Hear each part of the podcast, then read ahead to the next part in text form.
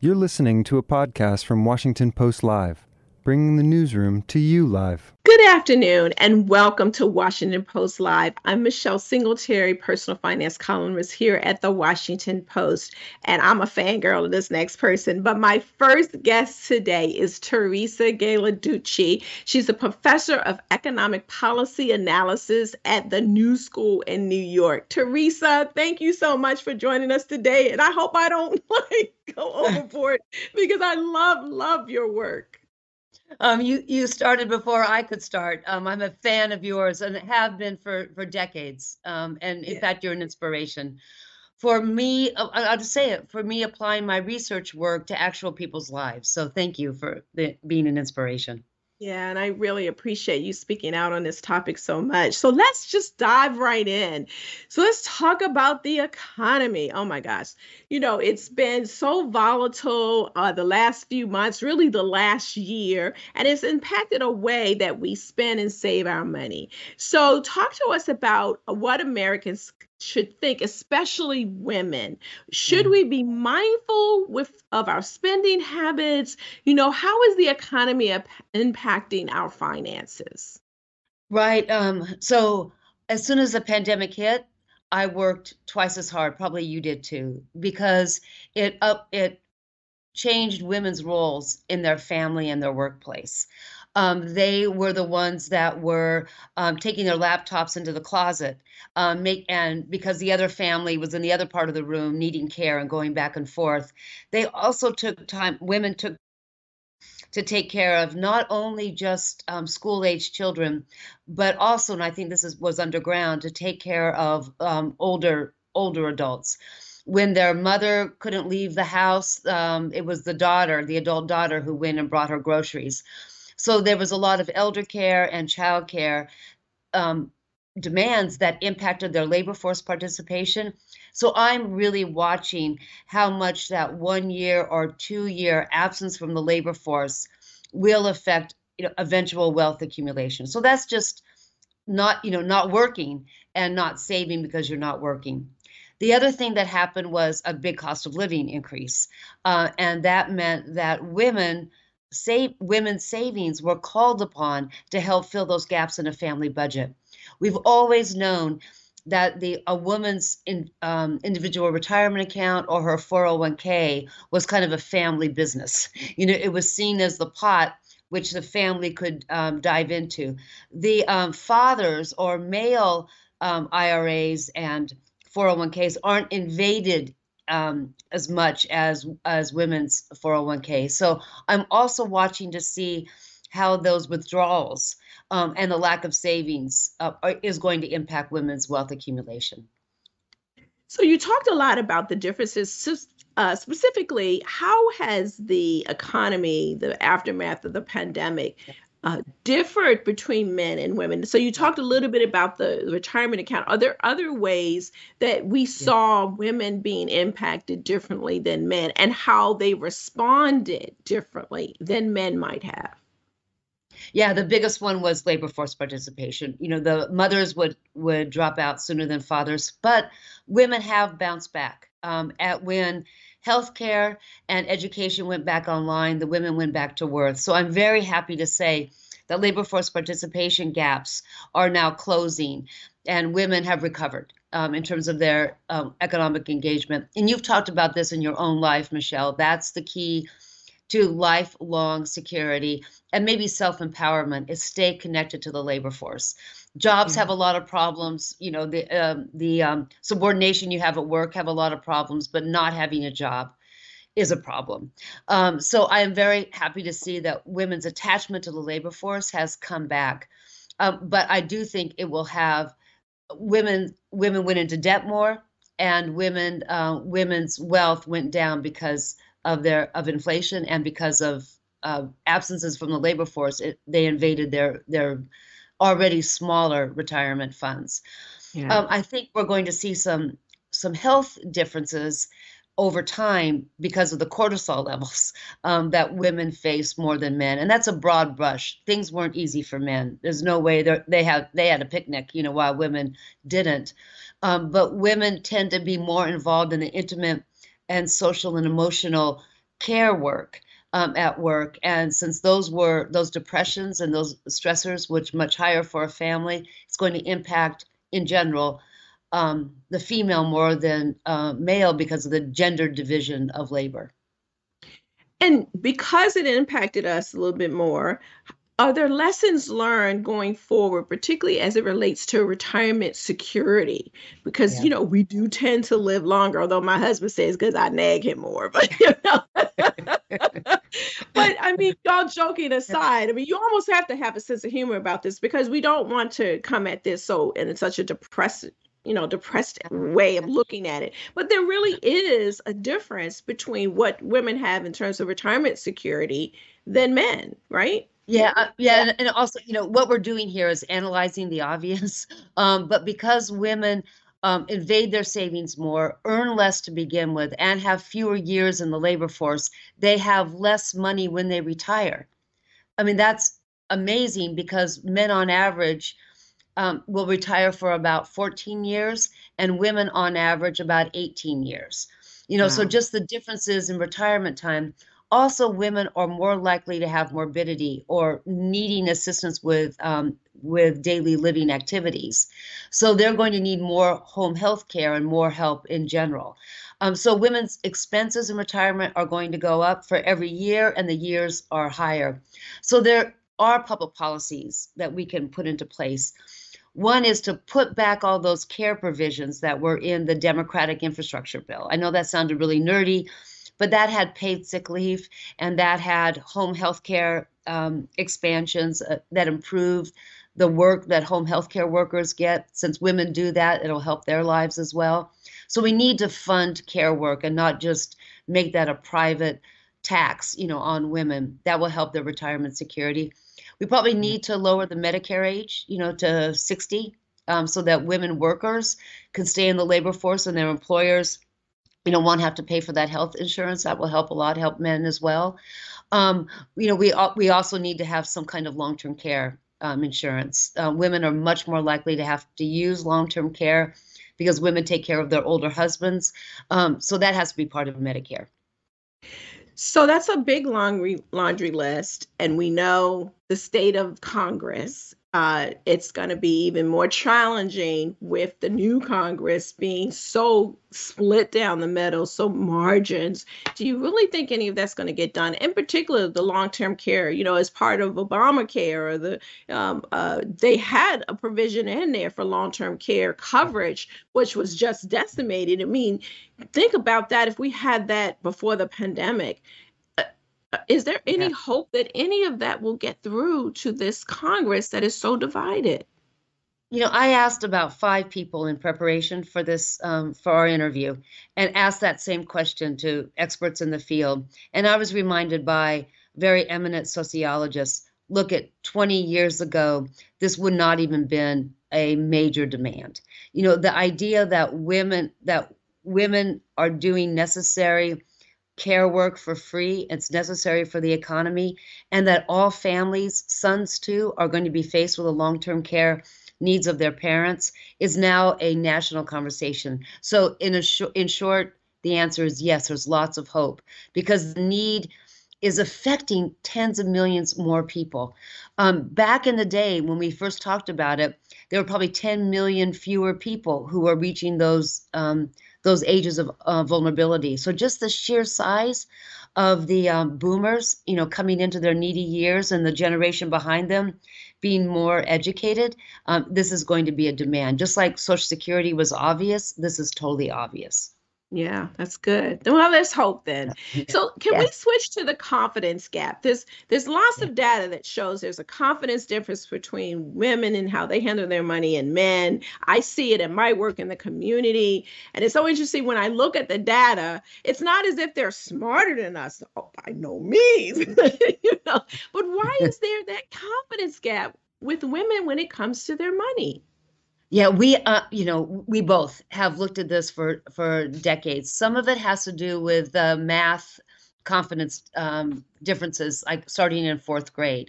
Well, that's closing, um, but it's not just the um, quantitative, you know, um, uh, ability or confidence.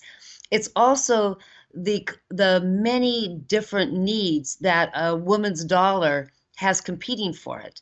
Um, when women make a dollar, they're also allocating some of that dollar for their kids, you know, or for their longer lives when they're going to be alone. So there's lots of uh, pressure and stress on on where that smaller dollar of savings is going to go. So I think some of that confidence um, gap is explained by a higher level of anxiety.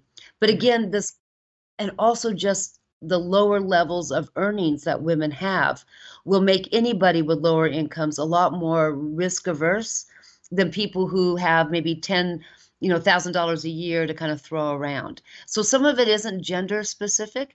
It has to do with social and gender division of labor but but also just because of um, the economics of it that women make 83 um, cents for every dollar a man makes yeah, that makes a lot of sense. Uh, can you take a couple of questions from our audience? Uh, love go- my favorite. so let's go to a question from uh, Krista from Maryland. Uh, and Krista asks, what advice do you have for the parents saving for college and retirement? What is the best ratio of where to put your money? I love this question. Uh, yeah. what, what do you think? Yeah, and I've you know, I've been talking to hundreds of women, you know, all at once, and they and that question almost always comes up. Um, the ratios should much more be weighted towards your retirement. Lots of reasons because a dollar spent for retirement and saved will accumulate more investments just because you have a longer time to um, to save. Also, your children's college costs are really uncertain. If you have a big college savings fund, you may um, make yourself ineligible for a lot of financial aid. Um, you may stretch yourself and send your kid to a college that is really too expensive to go. And I teach at one of those expensive, exclusive private colleges. Um, sometimes a you know a, a, public school is a lot better deal, even if it's for the first two years. So mm. the um, the cost of college is um, you know kind of meets whatever money you have then you'll spend all of it. So by far the priority is your retirement savings. So i would put it at 90 10 90% for your retirement 10% for college Wow, I didn't I didn't think it would be that high. But can I push back just a little bit? You know, I'm still a fangirl. So when yeah. people, when women and, and men, families hear what you just said, what they yeah. translate into is all in retirement, not much for college. That's but if women are earning less, uh, we living longer, um, perhaps the conversation isn't that you shouldn't try to do both, but that the college make better choices when it comes to where to send your kids to college, which you addressed. Starting mm-hmm. out at community college, despite the fact that you work at a great university, maybe you just can't afford that. Is that can we push that message through even more? Because they hear 90 and 10 and they really just hear 100. Yeah, I want, yeah, and I and I almost want to say a hundred. You know, um, you should you should make sure you have enough money so that your ch- child knows that you want them to go to college and that you'll pay for those first six months. But that college money is really their investment to their human capital. You know what? I'm really stressing that it's more important to save for retirement because that's what your kids want. Your kids want you to be secure in retirement and they want to live their own lives. That's the best thing you can do for your kid. Also, in America, private uh, private schools and public schools are really equivalently just as good. Uh, and so this idea that a private school is much better than a public school is marketing. Um, so we really have to pay attention to the cost of college. It's really too expensive uh, for yeah. most people.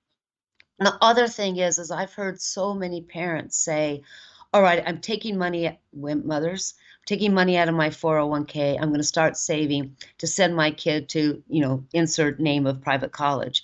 Maybe he'll take care of me when he gets old, old, you know, tee he." Well, that's an intergenerational kind of legacy burden that doesn't have to be there. So, somewhere along the line, expensive college became kind of a middle class aspirational good. And I think that we need to change our mindset about how most Americans can get a really good college education for half the cost. That's such a great point. I've got three 20 some year olds, and I keep asking, Are you going to take care of me in my old age? And I'm telling you, yes. there's a lot of pausing. yes, exactly. you know, and do so you mean it? Do, do you mean it or what are you saying when you're saying that? I'm you mean it? Um, so what they, I what I yeah, go ahead. Well, go ahead. No, I want to hear. Sorry, I asked no, you the so question. What I mean is, actually, I mean, are they going to make sure they oversee my physical care and the money because my husband are we're putting away a lot of money because I'm not trusting them them 20 something years to put out in their pocket. So that's actually what I mean when I say it. Yeah. But I think a yeah. lot of other adults actually do mean, are you gonna like help pay for me? And to your point, I don't think we can count on that. Yeah, I, I don't think so. I think there's a lot of problems that happen when you do that. Launching your kids to be independent adults um, is the best the best thing you can do, and you being independent is really necessary. I hear a lot of my college students really freaked out about the way their parents um, uh, manage their money. You know, their parents are kind of aging boomers, and they say, "I don't want to save like my parents. My my parents never thought ahead." And they're the ones that probably mortgaged their house to pay for their kids' college, but their kids wanted them to be independent. Yeah. Um, so you know, and, and also to your point at the very beginning, and we're going into Christmas season, and this is when I become a humbug and talk about, you know, what are the real needs and watch your Christmas budget. Um, but we really all, as Americans in a capitalist society, to say it out, you know, out loud, we have to be really mindful of buying things to make us happy for the short run. And when I'm saying short run, the neuroscientists say that the serotonin and dopamine hit you get from buying something lasts for about 24 hours. That wow. most people, most people it takes 24 to 48 hours. And often what that buying does is just create another um, need for another dopamine surge to go buy that next thing. So it will often breed more dis- dissatisfaction than satisfaction. So being mindful about uh, the pumpkin pie and the buying is really important for the next six weeks or five weeks. Wow. Oh my gosh. Our time is almost up, but I do want to try to get this last question in like really, really quick. Um, so Tiffany wanted to know what criteria should I use to select a financial advisor? Oh. And I know that's a big question in like, you know, 30 seconds, but if you it's could do it. so it. Easy. I wrote a Bloomberg um, opinion blog about this uh, uh, article, and I think it's the most popular one I've ever written. How to Pick a Financial Advisor is the name of it and it's one that is not conflicted, one that it only charges you a fee. Run away from advisors that say, oh, there's no fee involved. They get paid, believe me, they get paid um, with kickbacks from the products that they sell. So you'll want to spend about 800 to $1,000 to have someone come in like you would, like, you know, a, a doctor to look at your whole case, um, to give you some advice, and then um, have that relationship terminate. You need the tools to run your own money. You may need someone to, to set you up, but get a non conflicted advisor. Wonderful. Oh, you did it. You did it. Look, we are out of ta- time. I could just spend hours talking to you about this. Uh, so, Teresa, thank you so much for joining us today. Uh, and I'm actually going to do a column about that whole, you know, high that you get from that buy. you know? So, don't go away, folks. We will be right back. My next guest is C. Nicole Mason. So, please stay with us because this is a great conversation. The following segment was produced and paid for by a Washington Post Live event sponsor. The Washington Post newsroom was not involved in the production of this content. Thank you for having us here today. I am Jill Schlesinger, CBS News business analyst, and I am joined by Denise Chisholm. She is senior equity strategist at Fidelity Investments. Denise researches investments and the market using historical probabilities and data. She's going to explain what's happening in the markets right now and why it matters. We're going to break down inflation, volatility, how it might impact your money, the outlook for markets, and next steps and actions you may want to consider. So let's just set the scene. As we come into this period, we know that we had a very long time of low inflation. This is before the COVID era. But over the past year or so, we've seen the highest price increases in decades. At the same time, markets have been volatile there's so much uncertainty and economic pressures. And of course, this impacts the way we see opportunities and challenges. So let's get right into it, Denise. Inflation is top of mind. Let's start with some context. Why has inflation risen so dramatically? And what does it really mean for the economy and for markets? Sure. What you're saying this year is obviously investing involves risk as well as return. We saw the return coming out of the pandemic, but the risk this year, and sometimes that risk involves capital loss. And part of the driver behind that this year has been those high levels of inflation that you touched on. Coming out of the pandemic, we really saw unprecedented fiscal stimulus globally, coupled with supply chain disruptions that really have led to those elevated prices that we haven't seen in the better part of 40 years. You see it at the pump, you see it at the grocery store, you've seen it in house prices. What's important for investors to understand is that not all levels of inflation are actually a bad thing. And in fact, too little inflation can be actually problematic for equity market investors as well. But regarding the high levels of inflation, that is why the Federal Reserve is raising interest rates at a very rapid clip to get inflation under control, to grow the economy at a more normalized level historically. And what you're seeing is what has been, you know, evident in history, which is when policy is normalized by the Federal Reserve, you have an equity market correction. So the market corrects. Let's talk a little bit about the broader economy. With the Fed raising rates, does that necessarily mean we are headed into a recession? It doesn't necessarily, but what we have seen before this quarter is two sequential declines in real GDP growth, which has oftentimes been correlated with recessions in the past. Now, it's not a technical recession, given that the National Bureau of Economic Research hasn't called it a recession, partly because unemployment rate has stayed low and job growth has been strong. But regardless of how you look at it mathematically, real GDP growth has been quite poor. But what's important to understand as it relates to recessions is it's really not an on off switch, yes or no and not an if then statement of if recession, then this happens to the market. There's a lot of variability around both the recession and the stock market correction, where you can often see mild recessions. So, not every recession is the great financial crisis. And you can often see more mild corrections in the stock market. Not every correction in the stock market is a peak to trough contraction of 50%. So that's thank goodness because we don't want 50%. But when it comes to markets, what are you keeping an eye on right now? So, what I look at and what I focus on is the fact that stocks are a discounting mechanism. And that kind of essentially means that they can price in bad news faster than it occurs. So, oftentimes at turning points, you can end up in this situation where stocks actually advance, even though the news either didn't get any better or might have even gotten a little bit worse. And we can use some mathematical indicators to gauge how much of the bad news the equity market is discounted.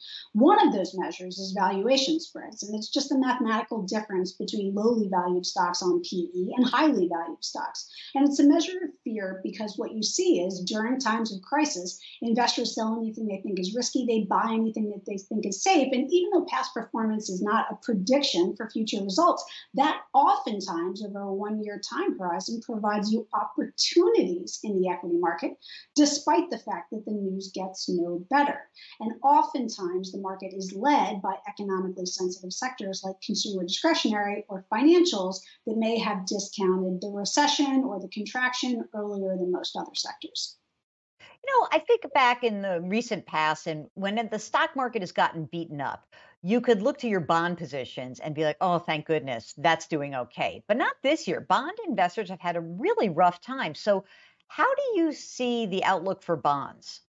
Right? Partly that's been a function of inflation, which is why the Federal Reserve is raising interest rates so rapidly, and that interest rate rise is negatively correlated to the prices of Treasury securities, the bond portion of your portfolio.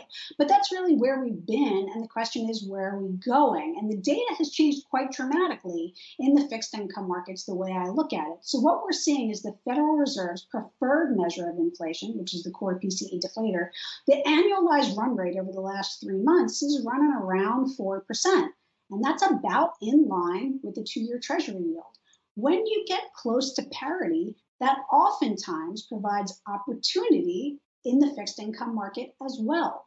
And especially so when the two year Treasury yield is in advance of some underlying levels of measures of longer term. Uh, uh, break even inflations. So I think that the risk reward has shifted dramatically from where we were a year ago in the fixed income portion of the market. And I think that there is opportunity there as well. You know, I love hearing your optimism. Um, I presume that Fidelity professionals talk to a lot of different kinds of people. So, what are their clients most concerned about right now? I think most investors are concerned about the high levels of inflation and the market volatility really eating into their potential financial plan and financial goals for themselves. And here I think it's really important to work with a financial professional, and we have people at Fidelity that help you think through your individual goals, your individual risk tolerance, and come up with a plan that can work for you. And you have someone to call if at any time life happens and you need to change your plan.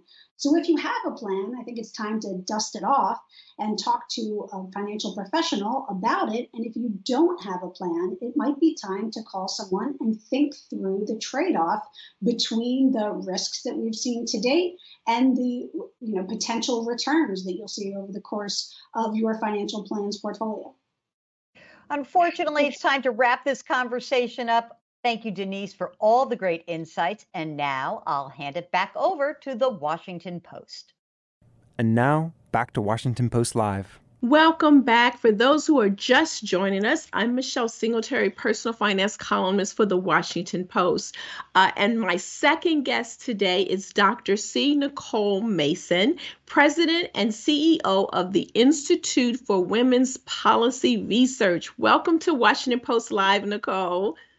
Thank you so much for having me. Very excited to be here. Oh, wonderful. I just love talking to women about money.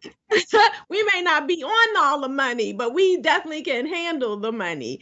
Um, so listen, so you coined the term she session. Uh, what is a she session uh, for, for those who don't have never heard that term before? So, for those of you who may not know what a she session is, but it's an economic downturn that disproportionately impacts women. And during the pandemic, what we noticed is that women bore majority of the job losses um, in the early months of the pandemic, more than 55%, and um, also economic losses. So that is an, a she session. Yeah, great. All right. So, what is the long-term consequences of an economy or women being forced out of the workforce? Well, it really it really depends. So women early on in their career, so just on ramping into the workforce at the start of the pandemic, many of them have had their uh, careers derailed or have had to go into other sectors that are unrelated to their degrees or jobs. Um, and then also, if we look at the other end of the spectrum in terms of retirement, many women were forced uh, into an early retirement because they were also employed in some of the hardest hit sectors. So we see it at both ends of the spectrum, and and uh, women uh, who were solidly in their careers, they also had to, in many cases, had to off ramp because they were responsible for majority of uh, caretaking responsibilities in families. So when that happens, and I know from my own experience, many people are not prepared to live off a retirement income. So now that they're off ramping sooner, do you think that they are able to handle this early retirement? Are they prepared for it? What would you suggest that they do if they they've gone into retirement and they go, "Uh oh, there's something wrong"? So many women um, who retired early um, many of them were married, and so they were able to retire um, earlier than they had anticipated. But we have to understand when anybody retires earlier than they had anticipated, it does have an impact on their bottom line, especially for women of color uh, and women in general, because because of the pay gap, uh, women at the end of their careers uh, have, uh, you know, earn less than um, $469,000 compared to their male counterparts. And for women of color, where their pay gap is wider, um, the earnings, the loss in earning, earnings over a lifetime can be up to a million dollars. So that really translates into dollars um, out of their pocket and not, uh, that doesn't go towards their retirement um, or, you know, a, a, secure retirement or secure uh, future later on. Right. So what could what advice you have for women who find themselves in that situation that's a huge a million dollars. I mean that's that's a lot of money. What what can they do? So the truth of the matter is, is that once you get to retirement, there's really not much you can do. You are sort of dealing with what you have in your pockets, and so uh, women are strategizing and figuring out how to stretch you know the money that they do have in retirement. Many women are taking on second careers um, or, or going back to work. Um, so um, so that's how many women are handling it. And then sometimes they're having to depend on family members and their children in order to make ends meet. So when i think about where women end up at the end uh, in terms of retirement it really points me in a direction of the things that we might be doing um, to help women retire more securely Right. Yeah. I wonder what you think about, uh, and I know I find this in my own work in my community and even in my family because we tend to be caregivers and we are givers oftentimes. We're giving to adult children, we're giving to grandchildren. Can do we do you think some of the women need to turn that spigot off a little bit so that they have a better retirement? Yeah, so the case, or what's true for Black women and Latino women, we are more likely to um, support family members, whether it's our children or a cousin or an aunt. And so, really thinking about um, even if you have um, disposable income, thinking about what that how you might take that disposable income um, and to you know save for retirement and being able to say no and for many families especially when um, families are struggling um, and you're in proximity the the your impulse is to to help um, but saying, you know, I have to help myself first and put money aside for for your retirement, which for some people seems so long long away, but um, it's really not. Um, you know, most you know most people are myself i'll be retiring in about 15 or 20 years. And so making sure i'm able to do so comfortably is is top of mind. 15 girl you look like you 20 so, um, well, that's so, good to hear.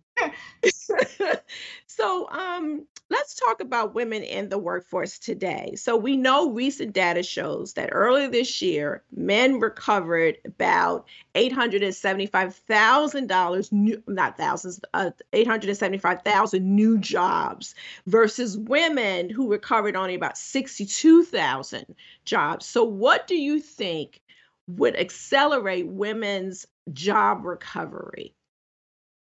So I think a couple things. So I think better workplace practices and policies. Uh, many women who exited the workforce during the pandemic did so because um, uh, workplaces didn't have flexible work policies, no childcare policies, no paid sick or family leave. And so that really made women make some tough choices, constrained choices, because they're really not choices. And so I think the first thing is making sure people's work, uh, you know, especially in the absence of federal legislation, that workplace policies are fair and equitable and support women's um, reentry into the workforce and being able to uh, s- sustain employment. Um, and the other thing is, I think many women left jobs like, you know, in sectors like childcare, leisure, and hospitality, um, and they're choosing not to go back to those jobs because they weren't high quality jobs, meaning they didn't pay fairly or a decent wage, um, didn't have health care or paid sick or family leave. So one of the things that we can do is to make sure that the jobs that women are, the sectors where women are overrepresented, um, that those jobs are actually high quality jobs. And I think you heard um, Congresswoman uh, um, Ilhan Omar say that if you care about these workers and you believe that they're essential, we have to treat them as such.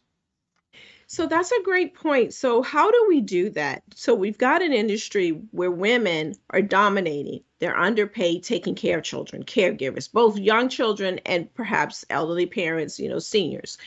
It's not, the pay is not very well. But then you have women who need to be in the workforce, who mm-hmm. need that care how do you mesh that too? Um, and then they they've got demands on their salary. We all we know we are still paid less, so there's less money to devote to caregiving. I mean, my goodness, how do we resolve that disconnect between making sure that the women who are going to be taking care of our children and our parents um, also earn a decent living?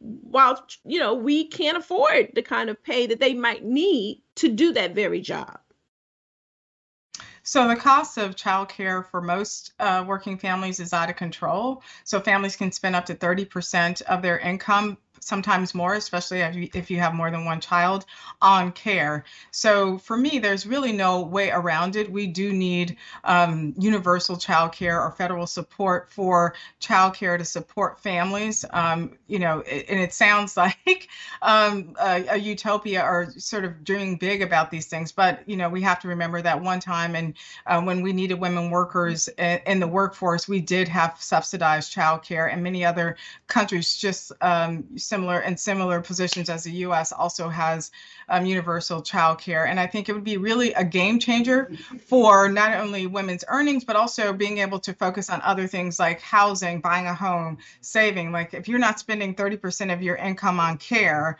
you know, what else can you set yourself up for in terms of retirement and, and, and, and in terms of saving? Right. Now, we don't have that kind of thing in place yet and mm, doubtful this congress is so divided might actually put it in place. So you're in this situation now. The policy hasn't happened yet. What can you do to afford care or provide the care that you need that will allow you to work? Because if you're not in the workforce and you can't save for retirement it just seems like a crazy cycle. So what advice would you have for women who have find themselves in this position and policy is not caught up to the need yet so really, it's a lose-lose situation for women and families. so, um, so, uh, so I just want to say that. But in the absence of federal action, um, businesses, private businesses, are on the front lines of this conversation and should be on the front lines. And many businesses are um, you know, doing something to help support families with um, issues related to care. Um, even at IWPR, we we at the start of the pandemic, we provided four thousand dollars of, and we're a small organization, four thousand um, dollars for care to families, um, um, care subsidy, um, and many organizations and companies and corporations are doing the same. They're re-examining their workplace policies and seeing how they can be of a support, um, you know, to to working families. So I would say that yes, there's inaction at the federal level, but there's an opportunity for private sector, the private sector, businesses and companies and corporations to take the lead. And so um, women in affinity groups within companies having that conversation and opening it up to, you know, have the conversation, but about what is a fair and equitable workplace for, for women so that they can advance in their careers. And childcare is one of those issues that come up time and time again. Yeah. Um, that's so great that you do that for your workers. Um, uh, I'm just, I'm so glad to hear that. Um, very progressive. I mean, it, you know, because honestly, you're talking about this and you're putting, you're, you're, you're, you're um, an example of what you're calling for other people to do, and that's not always the case. So kudos to you for that.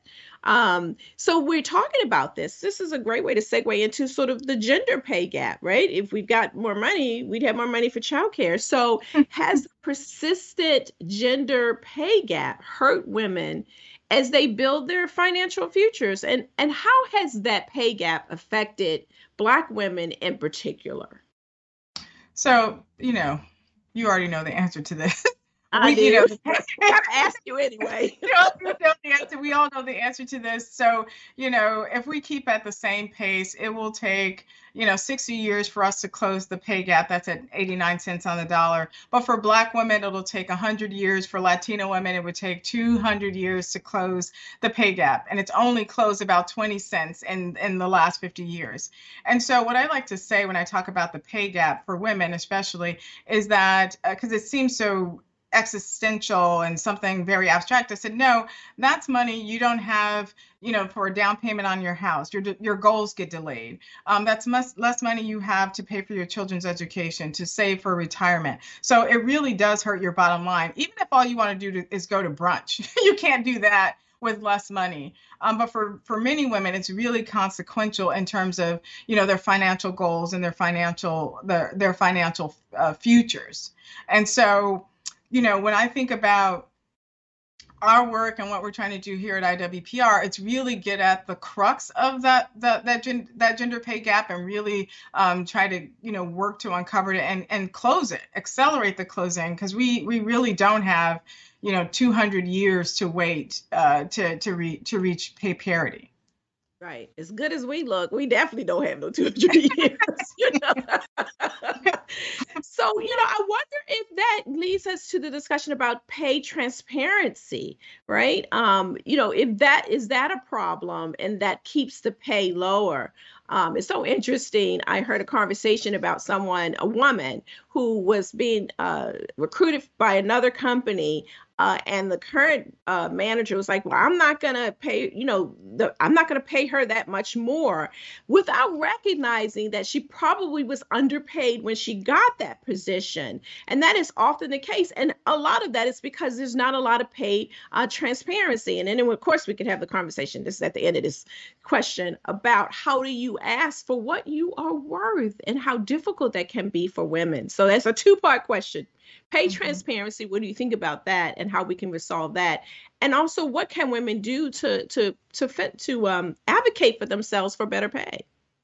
So I think we just need to democratize pay and make it transparent, fair, um, and equitable, so that everybody knows what if you're in a company, you have a compensation scheme where there's not a lot of discretion between managers. So this manager is paying this much um, to a man, um, and another manager for the same role is, is deciding to pay another person with the same qualifications a different um, salary.